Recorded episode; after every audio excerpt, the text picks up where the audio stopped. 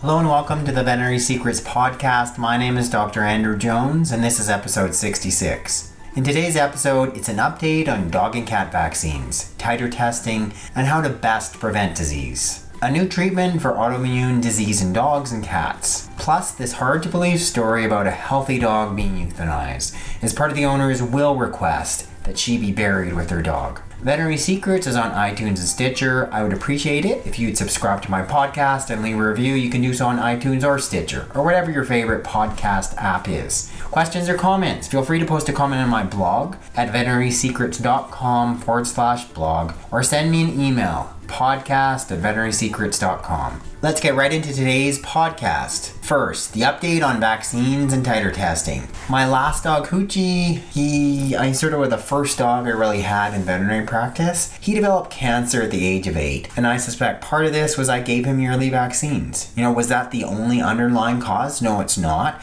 But I kind of wondered could I gave him the multivalent vaccine, so distemper, adenovirus, parvovirus, leptospirosis, so I gave him all those vaccines, rabies every one to three years. Yearly, he would have had the kennel cough vaccine. I thought if I'm going to suggest clients get that, I'm going to give it to him. But I kind of wonder, like, did that play a role in him getting cancer? Yes, vaccines have a role, and clearly they have a role in disease prevention. But also looking at what are you feeding your dogs or cats? Are you over medicating them? Are you making sure they have healthy functioning immune systems to prevent disease in the first place? You know, the renowned immunologist Dr. Ronald Schultz, he has to say that annual revaccination in many cases provides no benefit and may increase the risk for adverse reactions. The percentage of vaccinated animals, those vaccinated only as puppies, protected from clinical disease after challenge with canine distemper virus, canine parvovirus, and canine adenovirus in the study was greater than 95%. So what he's saying, you, you've got these animals where vaccines have a much longer duration of immunity than was previously thought. Yet this really hasn't making its way in much in many, many, many veterinarians. Like they're still doing these yearly vaccines. And that was the conventional approach get annual booster shots, and it was a really good way to get clients to come back in. Fortunately, the situation is changing, albeit slowly, and this comes from the AVMA. While there is evidence that, that vaccines provide immunity beyond a year, revaccination of patients with sufficient immunity does not necessarily add to their disease protection and may increase the potential risk of post vaccination adverse events. Right now, all veterinary associations and veterinary schools, they've changed their advised canine and feline vaccine protocols to re- reduce vaccine regimen. What are some of the negative side effects of vaccines? They're numerous and varied, and I don't want to overplay them as far as I think what's happened is there's kind of been these sort of two camps the pro vaccine camp, the anti vaccine camp. Yes, there are. There can be immediate short term vaccine reactions, you know, acute anaphylaxis, you know, vomiting, diarrhea, facial swelling, etc. But then more my concern is these immune related and long term diseases, you know, immune mediated hemolytic anemia, immune mediated skin disease, thyroid disease, you know, vaccine induced skin cancer, especially in cats, allergies, arthritis, inflammatory bowel disease, just some of those to name a few a bit about adjuvants. So, adjuvants are added to help boost the effectiveness of a vaccine. Most of the time, these would be something such as the rabies vaccine, where it's called a killed vaccine. We added a thing such as a mercury based adjuvant to help boost its effectiveness. The problem is that they're saying only about 15% of the canine and feline vaccines have adjuvants, but those are responsible for 85% of the vaccine reactions. So clearly that's a big, huge, huge issue. Fortunately, now there have been array of different, there's called modified live vaccines as far as distemper virus, parvovirus. Um, there's also now recombinant DNA um, rabies vaccines, unfortunately only licensed for cats, which do not contain adjuvants and are far, far safer. So definitely much more research needs to be going into focusing on these non-adjuvanted vaccines. So as far as, you know, what kind of vaccine regimen do I suggest? Um, in part, I've looked at Dr. Jean Dodds. Um, she's kind of dedicated a big part of her life to vaccines, immunology, um, duration of immunity, and some of the back avoiding the vaccine side effects, but also really putting in a sort of a really good balance on this, saying that it's not just about you know the pro the vaccines and all their adverse effects. So the anti-vaccine group and the pro-vaccine group to say there's no scientific basis to not vaccinate yearly. She's saying just look at immunity and immunology. If your dog or your cat has adequate protection and they have adequate immune status, then they don't need to be revaccinated. So she's one really focusing and encouraging on people getting doing titer testing. So that means making sure your dog or cat has adequate immune status before they get any any additional vaccines. Also focusing on just sort of the core vaccines. Focusing on the diseases that your dogs or cats are more likely to get and just vaccinating for those. Secondarily, only vaccinating for as many vaccines that are needed. I sort of based this regimen based on her suggestions. So, first with the puppy vaccines, what she's suggesting is you wait for 9 or 10 weeks. An average would be 10 weeks before they get their first vaccines, and the 10 week puppy vaccine would be canine distemper virus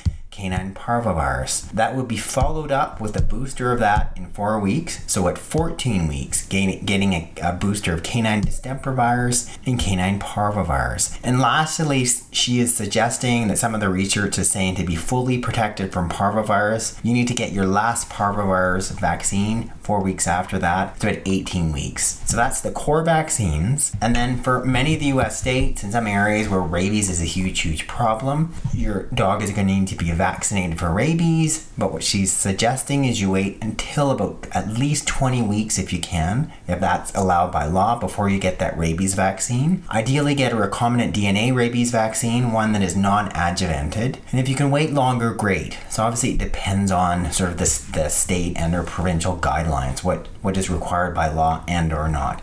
So that's a one big suggestion. So there's a sort of the, the core puppy vaccines. Avoiding all the other vaccines um, as far as leptospirosis, giardia, etc., etc., etc.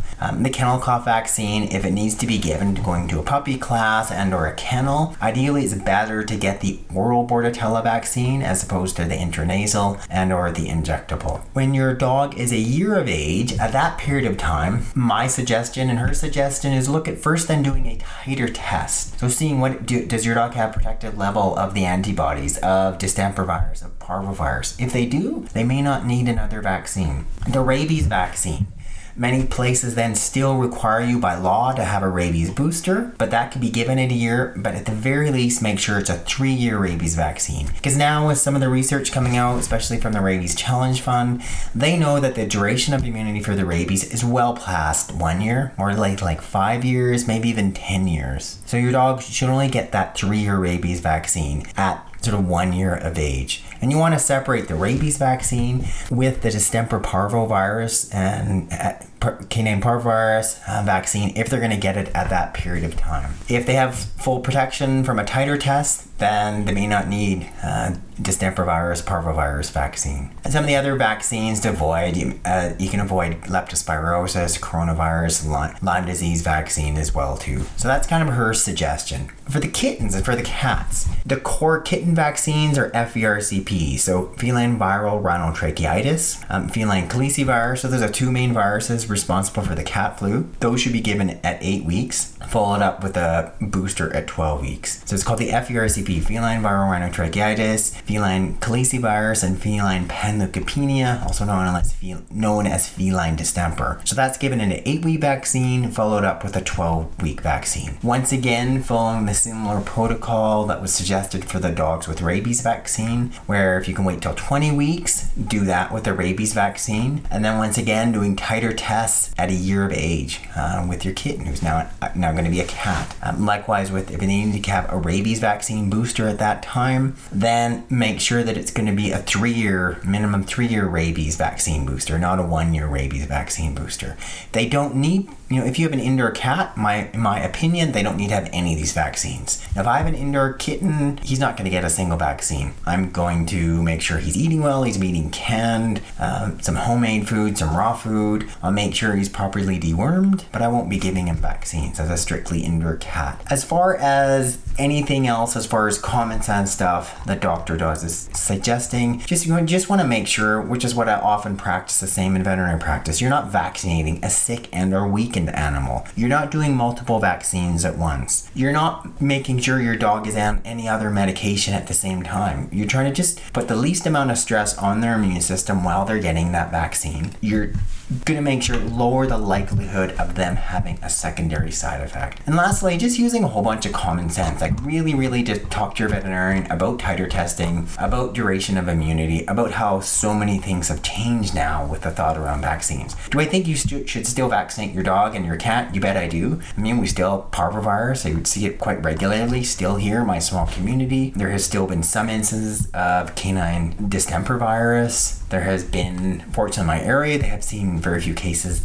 if any animals having rabies. But rabies still exists within Nor- North America too. So all those disease still those diseases still exist. They are preventable by vaccine. But I think the big takeaway here is you need far less other vaccines far less often. And I really think you should take that to heart. I'm also going to put a link to her suggested vaccine protocol um, underneath the description of the podcast, so you guys can link to that and also show that to your veterinarian. The second part of today's podcast, CBD or cannabidiol as a natural immune modulator. Autoimmunity is an attack on self, where the immune system gets triggered and thinks that the body's tissues are invaders. In an autoimmune disease, there's certain cells called T cells. They take action as if your pet's own cells were foreign in order to bring the body back to so-called homeostasis. The self attack is known as molecular mimicry and is the root of all the autoimmune diseases. The location of the autoimmune attack will vary based on the condition. For example, if there's an autoimmunity in the joints, autoimmune polyarthritis may result. In general, immunosuppressive therapy is very expensive, not very effective, and potentially very harmful. Ideally, the aim should not be to you know, suppress the immune system, but to modulate it, bringing it back into balance, not turning it off completely. So, what are some holistic options? You know, what options exist for a dog or cat with an autoimmune condition if you don't want to use traditional medications? Well, holistic approaches for autoimmune conditions are to decrease inflammation, repair the digestive tract, where where you know up to 80% of the immune system resides, and regulate the immune system. So, this includes getting rid of stressors and sensitivities on the broad spectrum, including environmental, food, chemical, and others. Managing autoimmune disease requires dietary and lifestyle changes, which has been reported to help reverse some of these conditions. You know, so, a dog or cat with an autoimmune disease, you may consider cannabinoid therapies as an option for their ability to decrease inflammation, modulate the immune system, and help bring the system back into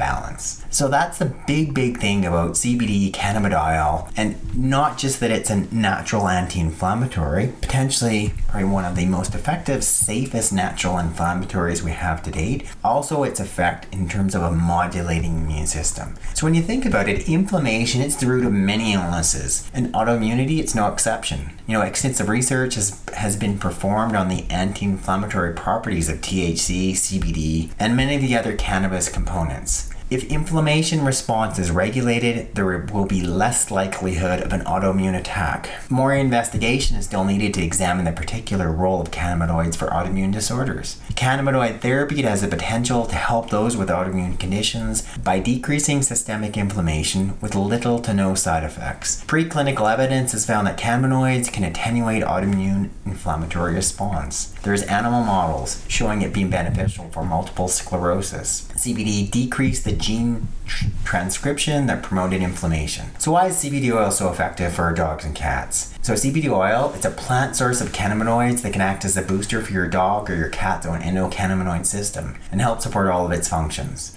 You know, all animals they have an ECS or endocannabinoid system, just like so you, I, your dog, your cat. And the endocannabinoid system, it helps support appetite, memory, stress response, sleep, body temperature, and the immune system. So we can use these plant cannabinoids, CBD, and that's how they're having such a big beneficial effect um, in our dogs and in our cats and ourselves. You know, perhaps the most important system CBD can help support are the central nervous system, which includes the stress response and the immune system. These two systems work together to keep your dog in a state of homeostasis or balance. And CBD, it helps for both of those. So, what are the doses? So, a typical dog or cat dose, about 1 milligram per 10 pounds of body weight twice daily. This would mean a 50 pound dog would take 5 milligrams or 2 drops of my ultimate CBD twice a day. You know, so many of the common diseases in our dogs and cats, they have an autoimmune basis, you know, where this immune system is re- responding inappropriately and actually attacking itself. You know, skin diseases. So, think of things such as allergies, lupus, polyarthritis, hemolytic anemia, thyroid disease. Or autoimmune thyroiditis, organ dysfunction. Many of those have an immune basis to them. Unfortunately, so many of the better options, such as steroids, the stronger immunosuppressive drugs, such, such as cyclophosphamide, they have pretty serious um, secondary side effects. And so, just the fact now that we have CBD, you know, this emerging natural anti-inflammatory that can be also helpful for an overactive immune system. So, if if you have a dog and or a cat with some type of autoimmune disease, for the most part, we're dealing with our dogs, but some of the cats can too. It's one thing I would have you guys consider. Talk to your veterinarian about it. Look at some of the specific doses. Ideally, you want to look at a, a full spectrum, so whole plant extracts CBD products. So it's got more than just CBD. It has CBD, a small amount of THC, many of the other uh, medicinal or beneficial cannabinoids, and you want to look at those sort of minimum starting doses of one milligram per 10 pounds of body weight twice daily. Now, this is a relatively short but disturbing article that I read and talked about a healthy dog was euthanized for burial with owner, sparking debate. So, this comes from Richmond, Virginia. Veterinarians and funeral homes in Virginia are rejecting the idea that pets should be buried with their owners after a recent case in which a healthy dog was euthanized so it could lie with their owner. They reported that workers at one animal shelter tried to talk the executor of the will out of the plan. They failed, and the little Shih Tzu named Emma was euthanized and cremated. Her ashes were placed in an urn and given to the estate's representative. We did suggest they could sign the dog over on numerous occasions because we know it's a dog that we could have easily found a home for, said Carrie Jones, the manager of Chesterfield Animal Services. Dr. Kenny Lucas, as well, it's an emo- emotional situation. His clinic wouldn't do it. You know, whenever we're faced with a euthanasia decision, it's a very emotional situation, and beyond everything we talk about, we need to do it ethically, and we take taken an oath to do so. You know, most veterinarians are pretty clear that they would have such a big, big issue with this in terms of, of yes, you may, you know, have that claim in your will, but you're definitely not obligated. And as a, you're taking clearly an oath to, to protect animals, not to sort of euthanize them out of convenience or somebody's last will and testament. I want to be buried with my dog. Unfortunately, I'm, I'm pretty confident most veterinarians wouldn't. Obviously, someone here, some veterinarian, uh, made that choice to do that. And more than anything, I think it was just someone who